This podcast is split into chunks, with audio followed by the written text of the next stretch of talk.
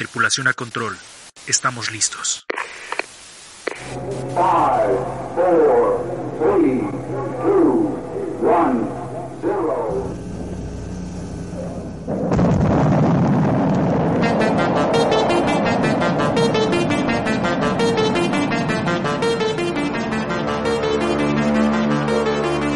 Esto es Sound Blaster.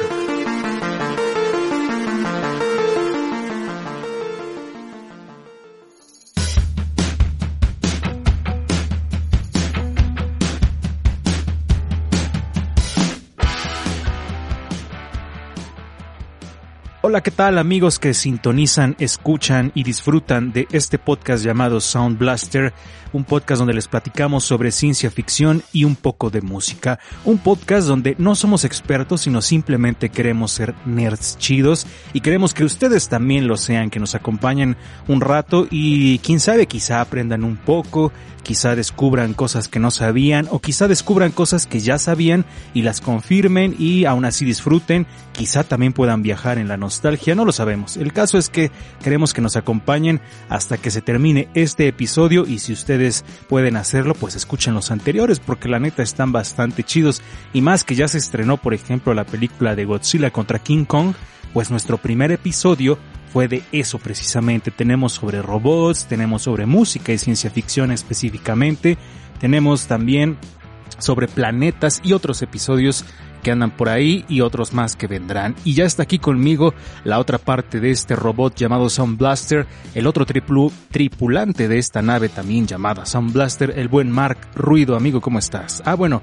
no les dije quién era. Yo soy Lalo Mendoza, porque siempre se me olvida presentarme, pero yo soy Lalo Mendoza. Ahora sí, adelante, amigo.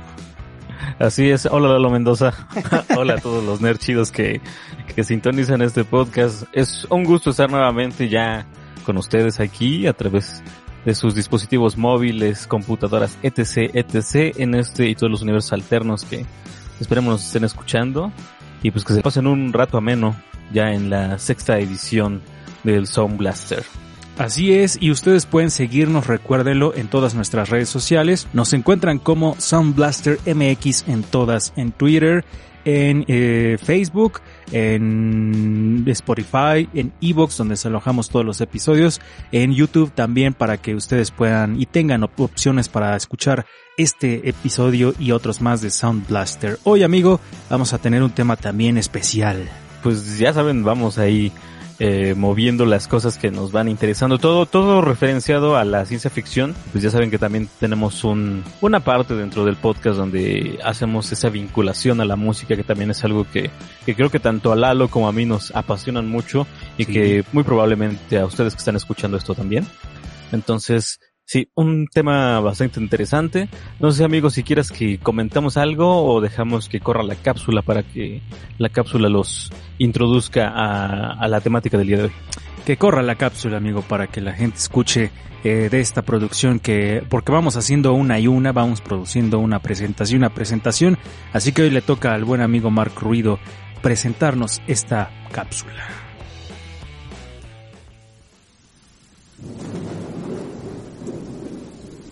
Todo empezó con un experimento. Fue imprescindible, naturalmente, el rayo para darle vida, pero los pasos necesarios se dieron en honor del avance científico, y el doctor Frankenstein se puso a la tarea. Las etapas que recorrí en mi investigación fueron determinadas sistemáticamente y siempre estuvieron situadas dentro de lo verosímil. Se lograba el dominio científico y mecánico, me lancé a la creación de un ser humano. Había instalado un laboratorio, un sabio dedicado a sus investigaciones favoritas.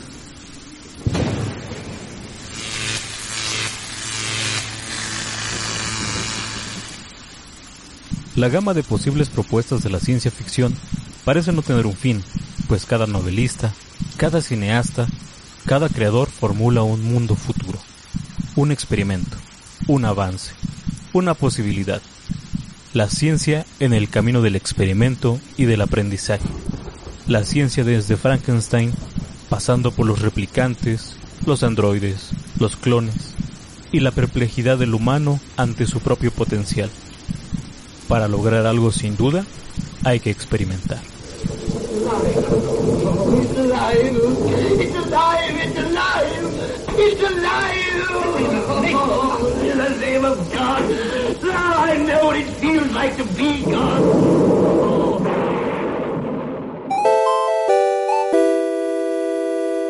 Hoy presentamos Experimentos de la ciencia ficción.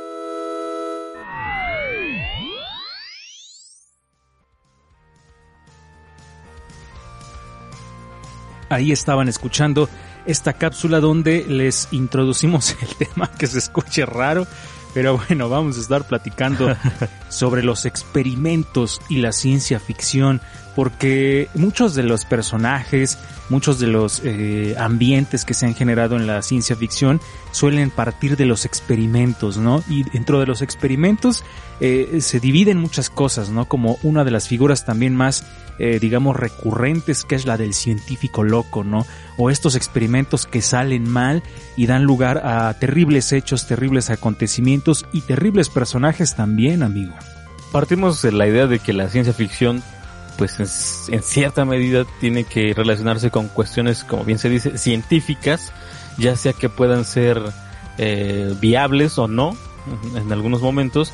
Entonces sí, como, como lo dice Lalo, eh, la experimentación es lo que ha llevado pues a evolucionar a nuestra sociedad en cierta medida, pero también gracias a la ciencia ficción la hemos, hemos logrado ver o notar cómo, cómo pueden ser ciertas cuestiones cuando llegan a fallar, ¿no? Cuando cuando la ciencia no es bien aplicada y pueden haber algunos errores este catastróficos para nuestra para la humanidad en general. Entonces partimos un poco de esa idea y pues vamos a, a hablarles bien, eh, bien lo decíamos de estos experimentos científicos de la ciencia ficción. Sí, como ese experimento que están ustedes escuchando. No sé si lo noten, pero por ahí se oye, creo que es el de los tamales o el de los elotes o el del detergente, no, no sé, pero alguien anda gritando ahí afuera. Entonces probablemente ese sea un mal experimento que quedó mal. Entonces anda por ahí aterrando a la sociedad a estas horas de la noche porque esto lo estamos grabando en la noche. Entonces, sí, bien decía el, el buen Marco, eh, la ciencia ficción pues parte de estas cuestiones eh, pues, científicas, ¿no? Que en algún momento podrían ser posibles y quizá otras no. Pero ¿cuántos no, cuántos experimentos quizá no hayan salido mal? Y no sabemos. Y, y a Exacto. lo mejor tuvieron que, que, que, que, desecharlos, que esconderlos o que hacerles algo y no sabemos, no tenemos eh, idea de lo que haya sucedido por ahí, pero que pues los escritores y productores de cine y, y, en fin otras personas afines a esto de la ciencia ficción pues han tenido a bien llevarlos a sus a sus áreas y ofrecernos historias increíbles y creo que uno de los de los personajes y de las obras que mezcla muy bien esta cuestión del horror y de la ciencia ficción y que supongo yo que todos conocen y que en algún caso hasta han leído, pues es sin duda Frankenstein, ¿no? Que, bueno, el monstruo del Dr. Victor Frankenstein, creo que es uno de los principales personajes que ejemplifican bien esta cuestión del experimento que salió mal, la figura del científico loco, ¿no? Entonces estas cuestiones de, eh, como de querer jugar un poco a ser Dios, y que a fin de cuentas estas ambiciones terminan pues en mal en, en, un mal resultado amigo yo me atrevería a decir que la novela de Frankenstein es eh, el parteaguas para hablar de la, la, temática de la, de la experimentación. Si bien Mary Shelley, la, la creadora, pues eh, se llegó a inspirar para, para su novela uh -huh. eh, de relatos que escuchaba, ¿no? De algunos médicos de la época en la que pues precisamente se hacían experimentaciones con, con personas y, y esto lo llevó a, a, crear este ya tan afamado monstruo que bien decías podemos hemos visto en alguna película en alguna parodia en alguna caricatura. Entonces sí sí hay, hay mucho de de dónde de dónde toparnos con el monstruo de Frankenstein. Y a, a, aunado ya que estamos tocando un poco de la cuestión de la literatura también me atrevería a decir que hay otras dos novelas que tienen mucho que ver con este, con esta cuestión de la experimentación. Ajá. Una de ellas es la de El hombre invisible, también de H.G. Wells. Claro, que, claro. Sí, es, es, una muy buena novela. Esa sí, ya tuve, sí, sí tuve la oportunidad de, de leerla. Creo que es una de mis novelas de ciencia ficción favoritas. Y la otra es el, el del caso del Dr. Jekyll y Mr. Hyde. También. Entonces, también se, son dos de las historias que aunadas a Frankenstein pueden abordar muy bien la temática de la experimentación. ¿Has leído Frankenstein, amigo? No, desafortunadamente no. No manches, es de, es de mis libros favoritos y dentro de muchos que he leído y de diferentes temáticas, creo que es uno de mis favoritos porque, eh, no sé, es, es muy emocional, te identificas mucho con el, con el monstruo y a fin de cuentas, y como en muchas series, muchas películas y muchas novelas, te terminas dando cuenta que los verdaderos monstruos son otros. O sea, que es, es, es como en la, por ejemplo, en la serie de The Walking Dead, terminas dándote cuenta que los monstruos en realidad son los seres humanos vivos, ¿no? Digamos. Porque a fin de cuentas, pues escapas de los zombies y ya. Pero los malos, o sea, los que realmente hacen cosas, pues muy, muy culeras son los mismos seres humanos vivos, digamos, normales, entre comillas, ¿no? Y, y Frankenstein también utiliza un poco esta, esta idea de que realmente el monstruo, pues lo único que quería a grandes rasgos era ser amigos, ¿no? Él era una víctima de este experimento que había salido mal y realmente buscaba convivir con la gente, pero al verlo diferente, pues los demás lo rechazan, ¿no? Entonces te das cuenta que a veces la monstruosidad viene más por parte del ser humano que de aquello que fue creado en algún momento. No sé qué tanto difiera la, la película con la obra, o sea, la, primera adaptación cinematográfica con lo que se muestra en, en el libro. Sí, y, ves que hace unos episodios comentábamos eso de que siempre se quejan los que eh, ah, bueno, eso sí. de las que se basaron en los libros y no está completo. Digo, evidentemente eso nunca va a suceder porque pues llevar a, detalle un libro a la pantalla pues va a ser muy complicado. Pero sí tiene algunos eh, toques y guiños a la obra original, pero sin duda la obra original es mucho mejor. Y lo mismo pasa con Dr. Jekyll y Mr. Hyde, con el hombre invisible y estas cuestiones, ¿no? Y quisimos empezar por aquí porque creo que son los, digamos, los antecedentes de estas cuestiones de la ciencia ficción y, la literatura, ¿no? Entonces son como, digamos, los primeros que aparecieron. Parece ser que Mary, les voy a, compartir un poco, Mary Shelley, se interesaba por los experimentos iniciados por el médico Luigi Galvani de 1737, que vivió de 1737 a 1798. Él había sido el descubridor de la concentración del músculo gastrocnemio de la rana. Aunque había empleado la electricidad, atribuyó el movimiento reflejo a la electricidad animal pero todo ello era ciencia, camino, experimentación y Mary, seducida por las propuestas alentadoras del siglo XVIII, se lanzó en su siglo XIX donde el romanticismo y la experimentación convivían a una propuesta literaria basada en un presupuesto científico. Este es un artículo que ustedes pueden checar de manera íntegra en la página tonygym.com.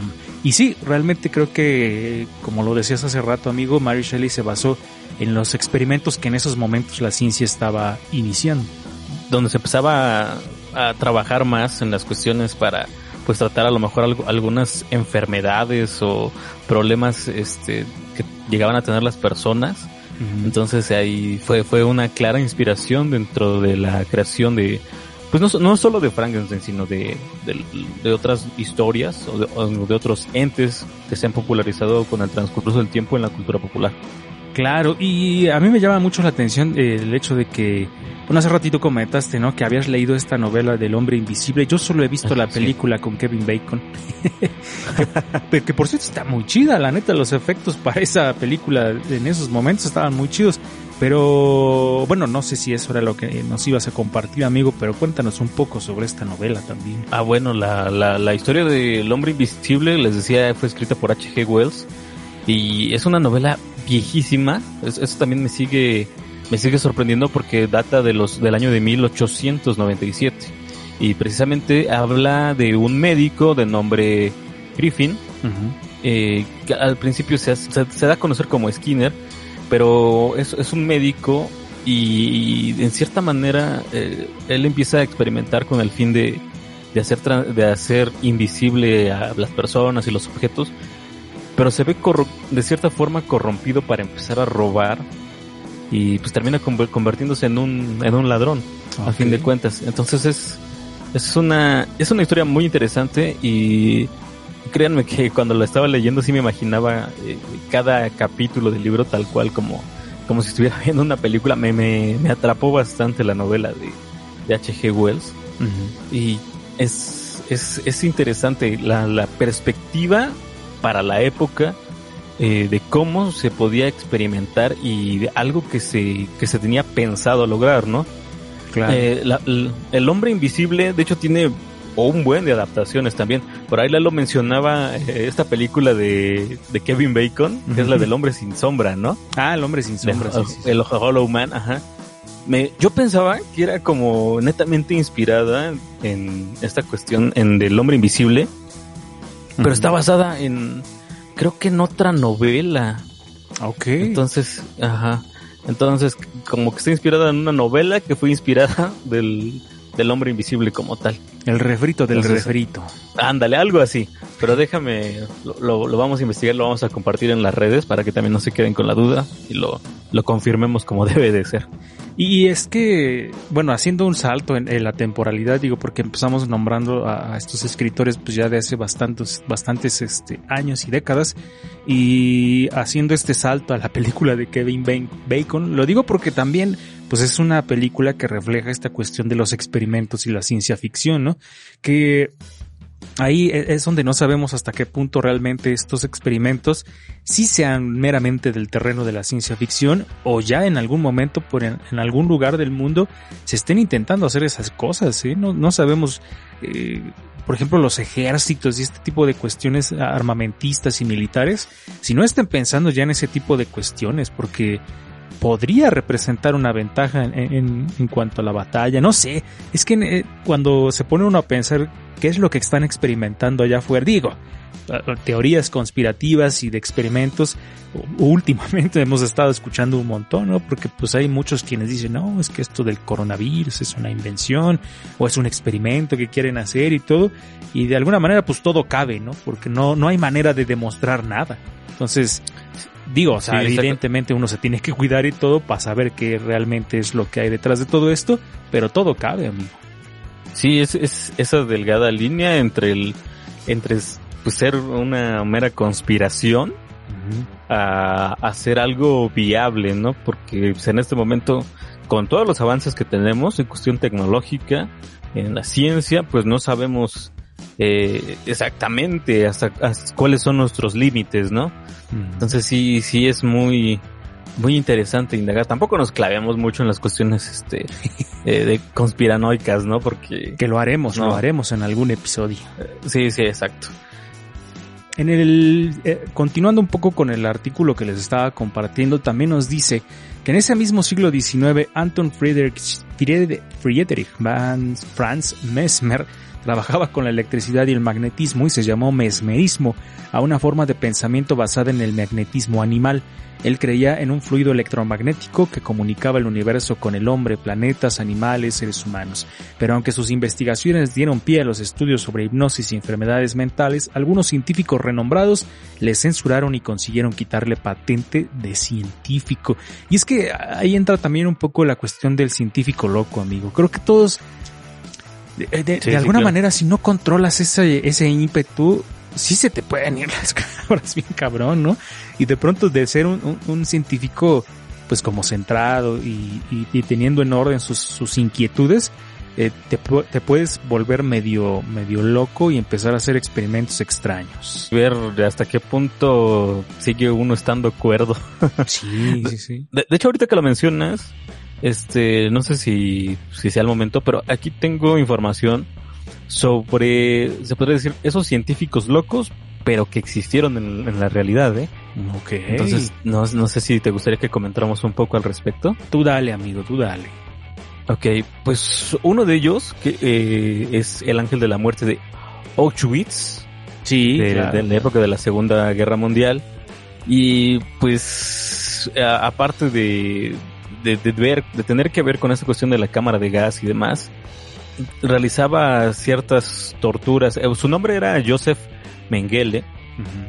Como que elegía de los campos de concentración a ejemplares para pues hacer algunos experimentos en los que los desangraba o los cosía eh, para convertirlos en siameses y entonces hacía unas mezclas muy muy extrañas ahí el señor.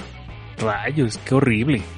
Otro es Vladimir Dem- Demikhov y era un- era un soviético decía que tenía una obsesión muy grande por las cabezas caninas. Entonces, este, pues él lo que trataba era de, pues de hacer combinaciones, pero no como pudiéramos entenderlo en cuestiones de los canes. Ok. Entonces, eh, así, él que como que quería crear sus propias razas, pero cosas que iban de dos cabezas y ya te imaginarás, ¿no? Ya se imaginarán ustedes nerd chidos. y es ¿Por dónde que, va la cosa? a fin de cuentas, también las razas de perros, pues fueron ahí una... ¿De quién se Sí, le claro. ocurrió mezclar así entre perros y todo eso? Y digo, eh, eh, eh, digo, ahora ya lo tenemos algo como muy común ver muchas razas de perros, pero ya experimentar ese nivel sí está cabrón. Otro era eh, japonés, que es. Ishii Shiro. Tuvo cierta participación durante la Segunda Guerra Mundial, pero él lo que trabajaba eran armas químicas. Ok, ok. Este, este también es muy interesante porque pues ya, ya comenzamos hablando un poco de, de Mary Shelley y de Frankenstein. Y es el doctor Johann Conrad Dippel, que curiosamente nació en, en el castillo de la familia Frankenstein verdadera en Alemania. Ay, qué coincidencias. Qué coincidencia. Y él manejaba un interés por algo que llamaba el trasplante de almas.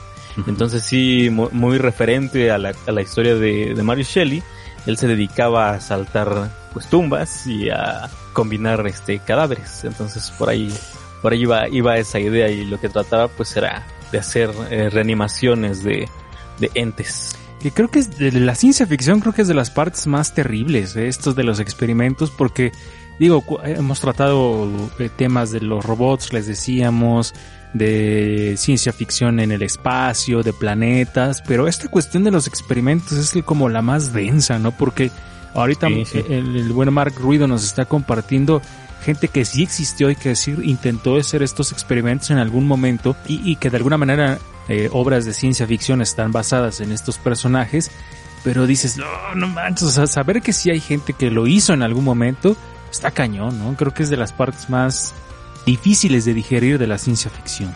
Sí, te pone a pensar que en definitivamente hay mucha gente loca allá afuera. Sí, no man. Pero pues sí, y, me- y, y- y pensar que pues la ciencia en cierta, en ciertos momentos de la historia, pues haya prestado para, pues para llevar a cabo estas cuestiones muy creepy que nos sacan mucho de onda. Porque aparte de esto también leí que había otro, otro científico que se llamaba Giovanni Aldini y él así, semejante como el caso de Johann Conrad también este experimentaba con cadáveres, pero él les aplicaba electricidad para que ejercieran ciertos movimientos, entonces eh, son cosas así muy muy extrañas. Ok, ¿tienes alguno otro más amigo ahí para compartir? Mm, a ver, uno adicional, pues el caso de Ilya Ivanovich Ivanov, Ok. qué, nom- qué nombrecito. Este, él es de la de la época de la Rusia sovi- Rusia soviética y pues él él lo que intentaba era pues cre- hacer combinaciones entre especies animales, Ok. combinar una cebra con un burro, un cerdo con un conejo, cosas eh, un, raras, raras, muy raras. Entonces, en cierta forma, a él lo conocen como el, el padre de las quimeras en, es- en el, en el mundo de los científicos locos reales. Y es que ahí siempre terminan sufriendo los animales, amigo. Es- este es un desmadre Sí, y, a, sí. y a la fecha. O sea, a la fecha se sigue experimentando con animales y ellos qué culpa de que la gente esté loca y no sé, se deberían dejar ya estas prácticas. Pero bueno, les compartimos esto pues precisamente para que se den cuenta que muchas veces, bueno, no, en la mayoría de veces la ciencia real supera a la ciencia ficción. Ahí están estos eh, pues científicos locos de la realidad que nos ha compartido el, el buen Mark Ruido y sacan de onda, ¿no? O sea, así te quedas así como, Sí, "Chale, bastante. no mames". Cre- Créeme que cuando estaba leyendo los artículos y buscando información, sí me quedé así como de, ¿what? ¿Qué? O sea, ¿en serio? O sea, Y lo que O sea, no eso- sabemos. exacto, o sea, esto es lo que se llegó a saber. Sí, Entonces- no manches, sí está cañón. Y regresando un poco también a estas obras clásicas, La isla del Dr. Moreau de H.G. Wells, cuyo hilo argumental está basado en los experimentos de un científico a caballo entre animales y seres humanos. Una de las afirmaciones que se vuelve a demostrar en esta, eh, pues en esta obra son las barreras entre los conceptos de cultura, ciencia y tecnología no existen y son absurdas. Entonces, ahí está otra obra clásica también de la ciencia ficción relacionada con los experimentos, La isla del, la isla del doctor Moreau de H.G. Wells y que me recuerda también a esta película de, no sé si ya la viste amigo, de la isla siniestra con Leonardo DiCaprio. Eh, híjole, creo que sí la vi, pero no me acuerdo, amigo. Que lo mismo, o sea, habla sobre unos detectives que llegan a una isla porque pues quieren saber qué sucede ahí. Es como una eh, como un manicomio, una institución mental. Entonces llegan y pues se dan cuenta que suceden cosas raras, ¿no? Y ya, bueno, no les voy a contar más por si la quieren ver. Hace un tiempo estaba en Netflix, pero no sé si ya esté porque ven que van quitando cosas. Como recientemente no me acuerdo que quería ver y ya no estaba. Pero bueno, el caso es que eh, búsquenla porque habla un poco de esto, ¿no? De un lugar donde se hacían experimentos, de una isla que estaba apartada de la sociedad y ahí se hacían experimentos bastante extraños, ¿no? Y también me recuerda mucho a este capítulo de Los Simpson cuando hablan de una isla donde también hacen experimentos. Así cuando los transforman en animales, ¿no? A todos los personajes. Ese, no sé si haya ¿es ese o es otro. O ese o donde también, no sé si es el mismo donde sale un koala con un, un antifaz. Híjole, no, no, no, no, no doy esa referencia en este momento. Donde Homero se escapa con una, haciendo una balsa de no sé qué cosas y luego lo atrapa una burbuja blanca y no sé qué. No sé si es el mismo. Ah, que, ajá, sí es el mismo. Ah, es el mismo, como, como que se reniega a ser parte del, de los experimentos, pero a fin de cuentas cede, ¿no? Que lo convierten en una morsa. Ajá, lo convierten en, en, una... No, ese es otro, güey. ¿Ese es otro? Sí, porque es una isla donde, donde, donde March se convierte creo que en pantera, él en una morsa. Y así, no, hay otro donde lo llevan a una isla donde están como gente que es como muy inteligente y controla el mundo y así. Y cada vez que, que, que él quiere escapar le echan un gas y se duerme. No, e, ese es otro de otra de otra isla, digamos. Ah, ok, lo, lo, lo, voy a buscar y si los nerds chidos nos pueden ayudar ahí en las redes, pues que nos digan más, este, que nos ayuden a ubicar bien este episodio porque yo la verdad ando un poco perdido. Y eso que eres fan de los Simpson, amigo, no manches. Sí, qué, qué decepción, eh, qué decepción. Ustedes disculpen, Simpsonitos. también está el caso de Dr. Jekyll y Mr. Hyde, que pues ahí nos mencionaba también Marco, este experimento en el que pues un, un científico eh, se conjuntan sus dos mal, sus dos lados, ¿no? El, el, lado un poco más malvado y el lado, digamos, de ser humano, ¿no? También es otro de los ejemplos clásicos, amigos, de la ciencia ficción al, en la literatura pues tiene cierta carga filosófica, para decirse, en el pensar en esta dualidad que siempre existe entre el, el hombre, ¿no? Y más que nada, resaltar el, el bien y el mal, ¿no? Exactamente.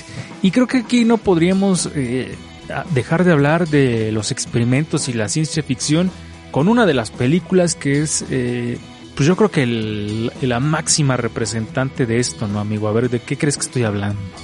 Creo que hay muchas. Pero hay una que la mayoría ha visto y que creo que es la, la del experimento que salió terriblemente mal. Es que creo que hay muchas. A ver, di una. La que creas que sea así como la, la más, la más, eh, digamos, famosa. Jurassic Park. Exactamente. Yo creo que esa es como, o sea, o sea, sí hay muchas, porque a fin de cuentas creo que todos fueron Sí. experimentos que salieron mal. Pero una vez es eh, la que nos da el claro ejemplo de no juegues con eso porque se te va a salir de las manos y va a acabar mal es Jurassic Park. Es esta historia de los científicos que pretenden traer a la vida a dinosaurios extintos y que el, el punto clave es, y creo que en, algún momento de la película de la primera lo señala eh, el científico que, que siempre se opuso a esto. Digo, se, se opusieron todos, pero el que la hacía de... Que por cierto el actor es el mismo que sale en La Mosca, que es otra película de experimentos que salen mal. Él, él exactamente. Ajá. Que, que dice, ¿no? O sea, ustedes están jugando a ser dioses y hay cosas que no se deben hacer y, y todo. Y es el que la, prácticamente vaticina que todo va a salir mal. Jurassic Park es un clásico de, de ciencia ficción. Fue una muy buena idea de Steven Spielberg ahí porque agarró el gancho de, la- de la fascinación de, de saber a lo mejor cómo eran los dinosaurios, ¿no? Porque si bien a lo mejor ya los habíamos visto representados, este, como mencionábamos en el capítulo de los monstruos gigantes, precisamente reptiles de pequeño tamaño, pero al ser filmados eh, se representaban en, como si tuvieran gran escala. Eh, aquí con, con la tecnología y demás que ya se contaba para esta época, pues sí, fue un boom y pues a muchos nos voló la cabeza el, el poder apreciar eh, cómo, cómo son los dinosaurios. Creo que nada más los habíamos visto en, de- en imágenes, en dibujos, hasta que se estrenó la película. Pero sí, eh, ¿qué podría salir mal, verdad? Que podría malir sal, dirían. Sí. que es lo primero que sale mal. Y yo no sabía que fue basada en una novela. Ahorita me estoy enterando Ah, ¿sí? en estos datos que tenemos por aquí. Basada en la novela del, del escritor estadounidense Michael Crichton y después, en los 90, pues fue adaptada por Steven Spielberg, pero yo no sabía que era una novela. Mira qué Ah, cosas. Qué sorpresa, ¿eh? No, ni yo. Sí, eh, No, no. definitivamente es uno de los referentes más grandes que hay en cuanto a la ciencia ficción y los experimentos. Esto de traer animales extintos a la vida nunca va a resultar bien, amigos. Como que hay, hay cosas que ya pasaron, como los remakes de películas que no se deberían volver a hacer. Déjalo allá, ya déjalo ahí. Ya fue, tuvo su momento. No lo revivas porque seguramente va a resultar en una monstruosidad. Pero, ¿y qué te parece la, las secuelas que salieron? Los de Jurassic World. Mira, creo que disfruto de todas porque no les no les apuesto mucho, ¿sabes? O sea, sí es como de eh, o sea, sé que voy a ver dinosaurios mordiendo cosas y así. o sea, porque la primera es la primera y, y su línea argumental está chida, los actores están chidos, o sea, fue bueno. Ya cuando se empiezan a hacer más dices, eh, van a ir bajando en calidad. Entonces ya, ¿para qué me encabrono? Mejor las disfruto. Pues sí. Sí, pues a, a fin de cuentas son películas que a lo mejor no aportan gran, gran cosa dentro del argumento. Sí demasiado dentro de los efectos visuales. Ajá. Pero, pero pues sí, a fin de cuentas son, son películas para pasar un buen rato más que nada. Así ¿no? es. Entonces no hay que clavarnos mucho en ello.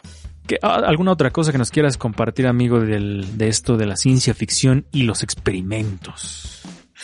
Pues otra, lo mencionaste hace un momento, otra película que, que es muy, eh, bueno, decías que había, había películas que eran muy trascendentales y que mostraban eso, que precisamente todo podía salir mal, pues es La Mosca, ¿no? Ah, sí, con el mismo actor O sea, de Jurassic Park.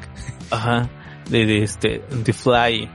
Pero la versión que nosotros conocemos eh, es del año del 80. A ver, déjame checo. ah, ah, es del 86. Ok. Ok, la, la, la película dirigida por otro genio que es David Cronenberg, que le gusta hacer como que estas este, imágenes bastante grotescas en la pantalla. Oh, sí. Esa es la, la versión que conocemos, pero hay otra que es del 58. Órale, no sabía. Ah, Ajá, entonces, este, producida por la Fox, dirigida por Kurt Newman. Creo, creo que yo tengo más nociones precisamente de la película que salió en los ochentas. Y pues habla de, de esta, de, de un experimento que no necesariamente tenía que ver con el crear a lo mejor un ser modificado o demás, sino que era otro tipo de experimento, pero que por ahí o- o sucede un pequeño error que se transforma en un error más grande. Sí, sí, sí, sí, sí. Hemos visto ese capítulo de Los Simpson, precisamente de la del, del terror, donde hay unas, unas máquinas que so- que sirven para teletransportarse de un punto a otro, pero al entrar dos entes de- dentro de, esta máquina, pues se transforman en otro ente muy distinto. Pasan de ser dos a ser únicamente uno, y pues prácticamente es la eh, es la idea general de lo que maneja la, la mosca de un, un científico que al combinar su ADN con el de una mosca, pues entonces va, va teniendo características muy similares a las de, a las de este animal. Entonces, pues se va convirtiendo en un monstruo y esto le va alterando de manera psicológica posteriormente. Y, es bizarra la película y asquerosa. O sea, en algún, o sea, sí da como que eh, dirían los dirían los niños de ahora da cringe, que nunca han entendido qué chingado significa esa frase, pero todo mundo dice me da cringe. Para, para otras generaciones es lo mismo que decir este Me da cosa. Exacto. No mames, estamos viejos. Somos tan viejos. Y yo creo que todavía más viejo es el me da ñañaras. Ajá. Yo creo que entonces, fue me da ñañaras, luego me da cosa y ahora ya me da cringe. Me da cringe, exacto. Y, y esta tuvo su secuela, ¿no? Tuvo su secuela. Que seguramente no fue tan buena como es. Tal cual fue continuación de la, de la historia. Y es que ahí tengo una duda, pero no sé si la, la fue la Mosca 2 y luego el hijo de la mosca o la mosca 2 es el hijo de la mosca. Entonces por ahí tengo algunos, algunas dudas al respecto, pero sí. Ya, ya Sí, de- está. debería ser un indicador, ¿sabes? De que va a estar culero lo que vas a ver cuando ya es el hijo, El hijo. o la novia o no, no sé. Como que esas palabritas que te dicen, no, ya Cuando no creo. empiezan a ver parentescos dentro del... Ándale, sí, no, ya no está chido, eso no está chido. Es- Cuando una vez que veamos eso, ya sabemos que va a estar feo. Yo creo que el único, es, el único que hace omisión a esta regla, Ajá. me atrevería a decir que es la novia de Frankenstein, porque también esa nació como una película original del universo de los monstruos. Ok. Y pues es catalogada como una, de, una, una muy buena película también de, de terror y ciencia ficción. ¿Cuál decías? La novia de Frankenstein. Ah, ya, ya, sí, sí, sí, ok. Sí, es- de la verdad esa yo no la he visto, pero porque les digo, luego ya no me gusta cuando empiezan a sacar que, como dice el Marco, estos parentescos, pero pues definitivamente también pertenece a todo este, eh, toda esta herencia de películas de la ciencia ficción que devinieron a partir de Frankenstein. ¿Y sabes de qué me película me acabo de acordar? Que no sé si sea de un experimento o tenga que ver con algo científico, pero me vino de pronto a la memoria, amigo, la de la mancha voraz, ¿la viste? eh? Sí, sí, sí, la llegué a ver. Y yo la mes También. solamente la vi una vez en Canal 5 y ya nunca la volvieron a pasar. O no sé si hubo una época en la que la pasaban muy seguido, como hubo una época en la que pasaban muy seguido Depredador, que recientemente, creo que la vi ayer, que pasaron en Canal 5.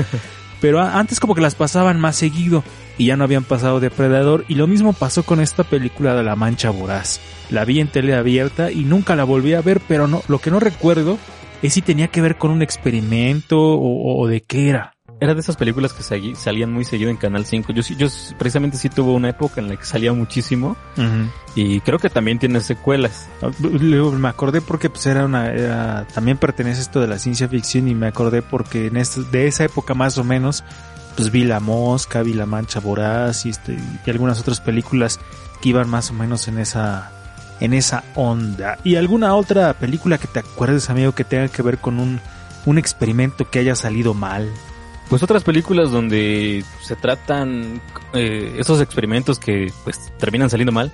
Eh, Lalo citaba en un principio eh, La isla del Dr. Moreau, Sí. obra de H.G. Wells, que también tiene una adaptación cinematográfica de 1996, en la que pues es protagonizada por Val Kilmer. Esa es una, también tenemos otra que se llama Splice, eh, protagonizada por Andrew Brody, que oh, pues la mayoría ubicamos más por, por el pianista, y igual que se trata, trata sobre esta cuestión de, de ir mezclando ADN con el fin de pues crear medicinas y demás, pero pues termina eh, creándose vida y pues todo a posterior va, va terminando mal. Son algu- algunas otras películas que, que logré encontrar aquí que van girando en torno a los experimentos fallidos. Val Kilmer, que es el peor Batman de la historia. Mm, No, es George Clooney, ¿no? Ah, bueno. Pero Val Kilmer también la hizo de Batman, ¿no? De- fue Batman y fue Jim Morrison.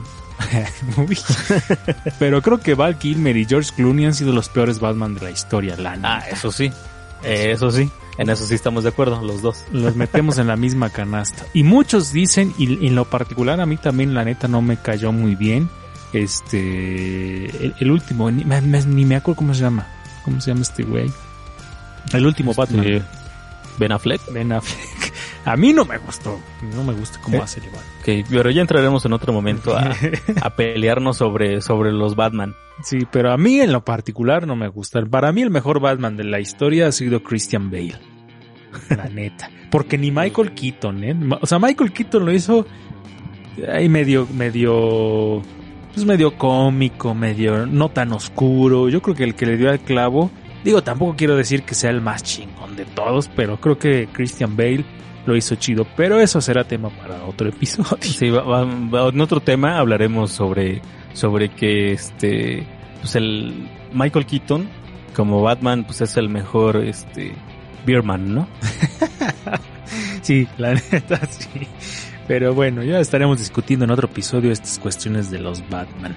Y bueno, Y, ya- y ahorita, ándale, dale, Ah, dale, bueno, amigo, dale. bueno, yo quería decir que ahorita que precisamente tocas el punto de un personaje de cómic, pues también en los cómics se da mucho el hablar de los experimentos científicos que pues salen mal, pero terminan dando origen a héroes y en su defecto también a algunos villanos. Pues tenemos el caso de Hulk, Ujú. que, que es este Bruce Banner que pues experimentó con rayos gamma y terminó transformándose en este monstruo verde que todos ubicamos muy bien. Fue el caso de Bestia, de, de Henry McCoy, de los X-Men también, un caso muy similar. Pues el mismo Eh, Capitán América, ¿no? Exacto, el Capitán América, pues es este resultado de, de la creación de un suero para, para generar a un super soldado, ¿no? Entonces ahí, o el caso de Reed Richards con sus experimentos en el espacio, pues que fue lo que originó que tuvieran poderes los cuatro fantásticos. Y así nos podemos clavar en, en el mundo de los cómics y vamos a encontrar muchísimos, muchísimos ejemplos al respecto. Que ahí ese es otro, otro tema que podríamos discutir, amigo. ¿Por qué odian tanto las versiones que se han hecho de los cuatro fantásticos? Ya, ya no necesitamos un episodio para discutir sobre todos los superhéroes que han salido en la televisión y cuál es mejor y cuál no. Pero muchos odian la, las adaptaciones que se han hecho de los cuatro fantásticos en el cine. Creo que yo soy dentro de ese grupo, pero bueno. O sea, realmente sí han estado muy horribles. Pues es que yo creo que las la forma en cómo han abordado las historias se sale mucho de, del, del contexto del cómic. A lo mejor, pues sí estoy de acuerdo que, pues por eso son adaptaciones, ¿no? Para que se manejen las historias desde otra perspectiva, pero sí se salen muchísimo de lo que en realidad son los personajes. Es que entonces, digo, se, se le tiene como una especie de cariño a este Batman que bailaba el Batitwist, pero sí no tenía nada que ver con la historia original de Batman. Ah, claro. Pero bueno, Pero es- ese es, tema para otro episodio. Para otro episodio. El eh, caso es que hablamos, estamos hablando sobre experimentos y ciencia ficción y estas cuestiones que salieron mal. Y bueno, hay- hay- también hay otros experimentos que parecen ser de ciencia ficción, pero no. O sea, realmente son experimentos increíbles que podrían estar del lado de la ciencia ficción, pero en realidad no lo están. Por ejemplo, les quiero compartir la creación de agujeros negros y un Big Bang. Esto lo pueden encontrar en el, en el portal computerhoy.com. Uno de los proyectos más interesantes y también uno de esos experimentos que puede acabar en desastre si sale mal es el que queda cerca de la ciudad de Suiza de Ginebra. Allí se encuentra el gran colisionador de hadrones en las instalaciones del CERN. El objetivo es crear un choque de partículas que dé origen a un nuevo Big Bang. Se trata de una instalación en la que tenemos una temperatura mínima de 271.3 grados bajo cero, así como una máxima de 10 billones de grados, más de 100.000 veces lo que hay en el interior del Sol. Entre otras cosas hay una enorme autopista por la que circulan miles de partículas por segundo y los investigadores solo esperan que dos de ellas choquen generando una gran explosión que dé origen a un mini Big Bang que nos ayuda a entender cómo se formó el universo. Pero imagínense que llegara a salir algo malo en ese experimento, valemos queso, amigo. Sí, hay, hay muchos otros experimentos que, que pues sí parecieran salir de alguna obra, película, y, y, y pues a la parecieran que sí se está trabajando al respecto en ellos. Eh, aquí tengo el caso de uno que dice que pues algunos científicos han estado trabajando en biología para crear este seres humanos sin la necesidad de que se dé la fecundación de un óvulo, sino que es mediante una célula alterada agregan el espermatozoide y pues empezar a generar vida desde ahí. De hecho, el experimento ha salido es un tanto exitoso que se han logrado eh, estos científicos han logrado este criar a tres generaciones de ratones sin una madre. Sí, sí, sí. Sí, son cosas que se salen de la, de la imaginación muy cabrón, pero que realmente están sucediendo allá afuera. Sí, y creo que un gran paso fue aquello que sonó muchísimo cuando la oveja Dolly. Ah, exacto, exacto. sí, eso, sí, fue, eso fue un caso que generó muchísima controversia y que también puso a pensar sobre estos límites de, de lo posible, lo imposible, lo, lo creíble o increíble. Y, y que, y que de ahí toman ejemplo muchas, muchas obras de la ciencia ficción, amigo. O sea, por ejemplo, si no me equivoco es de Blade Runner, donde están las réplicas que de seres humanos. Exacto. Y, y, y de, ahí, y de ahí parte esta cuestión de, pues de los clones, ¿no? Entonces ahí se conjuga la ciencia ficción y la ciencia. Y nunca nos imaginamos que esto pudiera llegar a ser posible, la cuestión de los clones. Pero sí, la neta sí. Hay muchísimas cosas que pues van moviendo nuestro mm, nuestra curiosidad como seres humanos y entonces nos hace tratar de, de, recrear, de hacer cosas, entonces sí es bastante interesante ahondar en estas cuestiones. Y ahí está el ataque de los clones también en Star Wars. Sí, sí. Entonces ahí esa cuestión de, de los clones creo que da para mucho también y sin duda es uno de los elementos que ha utilizado la ciencia ficción para crear estas historias, el hecho de crear réplicas de nosotros mismos y que suelen ser pues extrañas, ¿no? Porque los clones de alguna manera no tienen, que ahí entraríamos en una discusión hasta filosófica, ¿no? Porque pues no tienen lo que llaman muchos alma, no tienen esta cuestión que nos hace ser nosotros y pues quién sabe, ¿no? Si es como muy extraño, imagínate ver un clon de ti mismo. O sea, sí, no sé, es raro. Sí, sí, sí, saca, o sea, nos sacaríamos bastante de onda. De hecho, aquí eh, hiciste que me acordara eh, con el asunto de la clonación hay otra película de la que se llama La Isla también. eh, de mi gran amigo, de mi ídolo Michael Bay. no, no sé si ya la has visto donde salen este Scarlett Johansson y Iwan McGregor, donde habla de, de unos de unas personas, ¿no? Como que escapan de esta isla, pero a posterior se dan cuenta precisamente que son clones y eso los confunde muchísimo. What? No, no la he visto, ¿eh? No, ese tampoco la he visto. Ahí es, es, es, otro, es otro dato, entonces, para que la chequen. Ahorita, ahorita me acordé precisamente que estás mencionando eso del, de la clonación. Y que te des cuenta que no tienes ombligo. No, man. Porque se supone Otra- que los clones no tienen Otra, re- ombligo. ajá, otra referencia a los Simpson. Oye, deberíamos hacer un programa dedicado a los Simpson exactamente, para ya sacarnos la espina de... Bueno, no, porque siempre vamos a tener referencias a ellos, pero estaría chido tener un capítulo dedicado a los Simpson. Hay que la comunidad nerd chida diga si quiere un capítulo especial de los Simpson. Exacto, si quieren que hablemos de los Simpson y la ciencia ficción, entonces pues, estaría, estaría muy padre. Hay, hay mucho material del, del cual hablar al respecto. eh. Sí, la así verdad que, es que así sí. que creo que nos tenemos que poner a ver mucho las temporadas desde el principio, amigo. Cosa que no me desagrada en lo absoluto. y pasamos a la parte donde el buen Mark Ruido nos trae la curaduría de esta de este episodio y la neta me gustaron un buen las rolas que traes amigo. Pues que bueno, amigo, y pues la neta espero que a los nerds chidos que están escuchando también les lata. Ya saben que pues por cuestiones relacionadas con el copyright y el tiempo y, y demás excusas, este, no, no podemos sonarlas completamente. De- les dejamos a unos cuantos segundos de, de los temas, pero ya saben que pueden ir a checarlos de manera completa en nuestro playlist en Spotify. Ahí lo, lo buscan como Sound Blaster MX también y ahí van a encontrar. Vamos subiendo igual como van saliendo los episodios, vamos añadiendo al playlist las canciones que vamos mencionando. Y pues hablamos el día de hoy de experimentación, así que la primera canción que va a sonar es de un gran músico italiano, Henry Mancini. Y esta canción pertenece al soundtrack de una película denominada The Experiment in Terror, Ok. del año del 62 y es homónima a la película, así que vamos a escuchar un poco de música instrumental de Henry Mancini.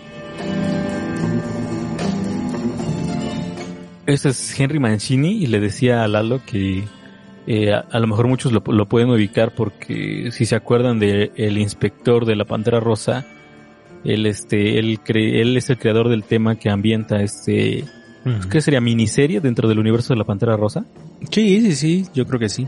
Entonces ahí, e- esa música que escuchan es creación de Henry Mancini, que de hecho él hizo el, el score para la película de La Pantera Rosa, que no tiene nada que ver con el personaje animado, pero sí, pueden, pueden darse una vuelta ahí para escuchar más de él. Me encantó esta, esta rolita es como, como medio misteriosa, pero al mismo tiempo sensual. Está muy chingona, la verdad. La- la- las tres cosas que traes hoy a mí me encantaron y, en- en- en la, la que sigue también es, eh, está bien chida y aparte te podría yo decir que me recuerda a otra, pero primero preséntanos esta, amigo. Pues la segunda pieza que quise traerles también, compartirles para el día de hoy, es eh, una, una canción de este grupo de que experimenta mucho con el, con el sonido y que es este Battles. Eh, Battles es una agrupación que tiende a jugar mucho con, pues lo decía yo, con los sonidos, porque hace algunas mezclas de mad rock, de música progresiva. Y, es en cierta forma una superagrupación porque pues está compuesta por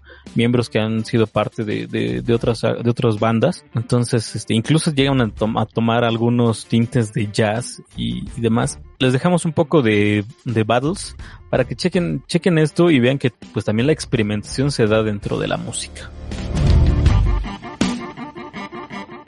Ahí estaban escuchando un poco de Battles. ¿Qué te parece, Lalo? Me Está encantó, muy, me encantó. me muy encantó. divagado, muy exactamente muy experimental, ¿no? Es que me encantan los matices que usan, ¿no? De- o sea, de pronto es medio caótico, de pronto no, muy suave. Y, y si lo ves con el videoclip es muy contrastante porque el videoclip siento que es como muy colorido. No sé, te, produce sensaciones bien raras. Digo, esa es la característica de la música experimental.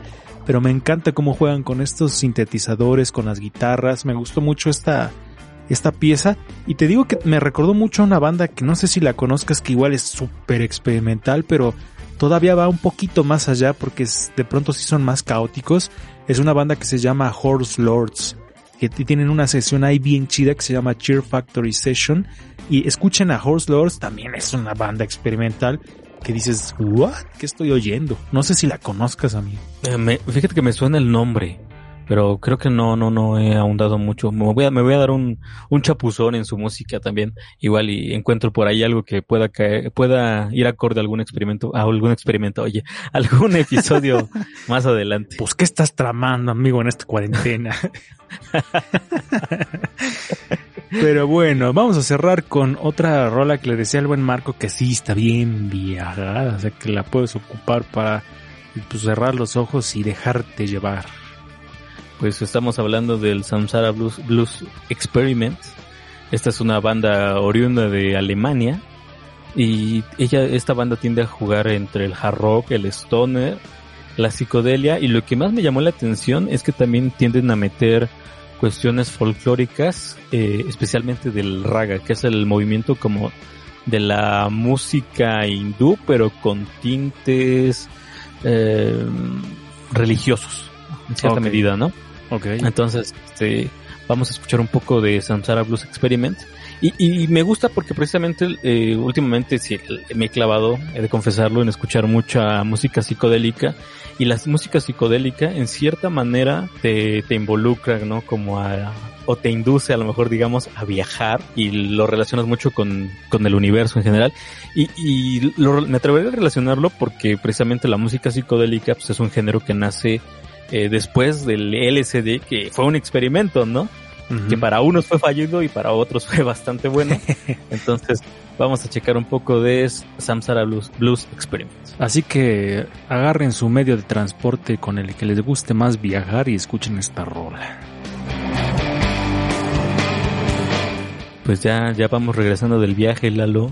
Viaje como de dos segundos porque los malditos derechos de autor, bueno no, porque está chido que se respeten los derechos de autor de las obras, Sí, sí, claro. pero pues por eso no les podemos poner las rolas. Pero ya saben que tienen el playlist listo para ustedes. Así es, ahí pueden checarlo y pues agárrense bien y viajen, viajen con el playlist de Sound Blaster. Me, me encantaron la selección de esta de este episodio, amigo. Creo que muy contrastantes las primeras dos, la de Mancini y la de este Battles. Battles, pero me, me gustaron mucho esta, me gustó mucho esta selección. amigo. Y, y, pues lo curioso es que para hoy elegi- elegimos este música instrumental porque ninguna de las de las melodías tiene letra. Tienes razón, tienes razón. Pues es que Sí, sí. hablamos de experimentos, tenía que ser experimental en la parte sonora de este de este episodio. Así es, así es amigo, pues hay, hay un poco de, de música para acompañar a la ciencia ficción del día de hoy. Pues vámonos porque el, el, el- Pensé que ibas a decir como, como frase de tío, vámonos porque aquí espantan. clásico, ¿no? Vámonos porque aquí espantan. No, vámonos porque el monstruo que estoy cocinando se me está echando a perder y no, no, sé- no quiero que se me pase de cocimiento. Entonces, allá en mi laboratorio secreto, amigo, vámonos. Vámonos, vámonos. Nos escuchamos en un próximo episodio de Sound Blaster. Saludos a todos los nerd chidos que siempre nos acompañan. Y escríbanos ahí en las redes sociales, en todas como Sound Blaster. Y pues díganos qué les han parecido los capítulos, de qué quieren que hablemos, y si quieren que hagamos otro en vivo como el de la semana pasada. Ah, sí. dos. Gracias, Hace dos, ¿no? Hace dos, gracias a todos los que se conectaron ahí en el en vivo. Y como dice el buen Mark Ruido, díganos si quieren que hagamos otro platicando pues ahí de algún tema nerd chido, random, porque pues se pone bastante chida la convivencia así en vivo. Y pues ustedes nos pueden ir dejando sus comentarios ahí en tiempo real. Y síganos en nuestras redes sociales como Sound Blaster MX. Lo único que les pedimos a cambio es que compartan este contenido para que tengamos más suscriptores en YouTube, más seguidores en Spotify y podamos continuar con esta nave que se llama Sound Blaster. Así, Así que, es, amigos. Regálanos un play, regálenos un like. Así es. Vámonos, mi estimado Mark Ruido. Vámonos, Lalo. Vámonos. Hay que viajar y viajar por el espacio. Adiós.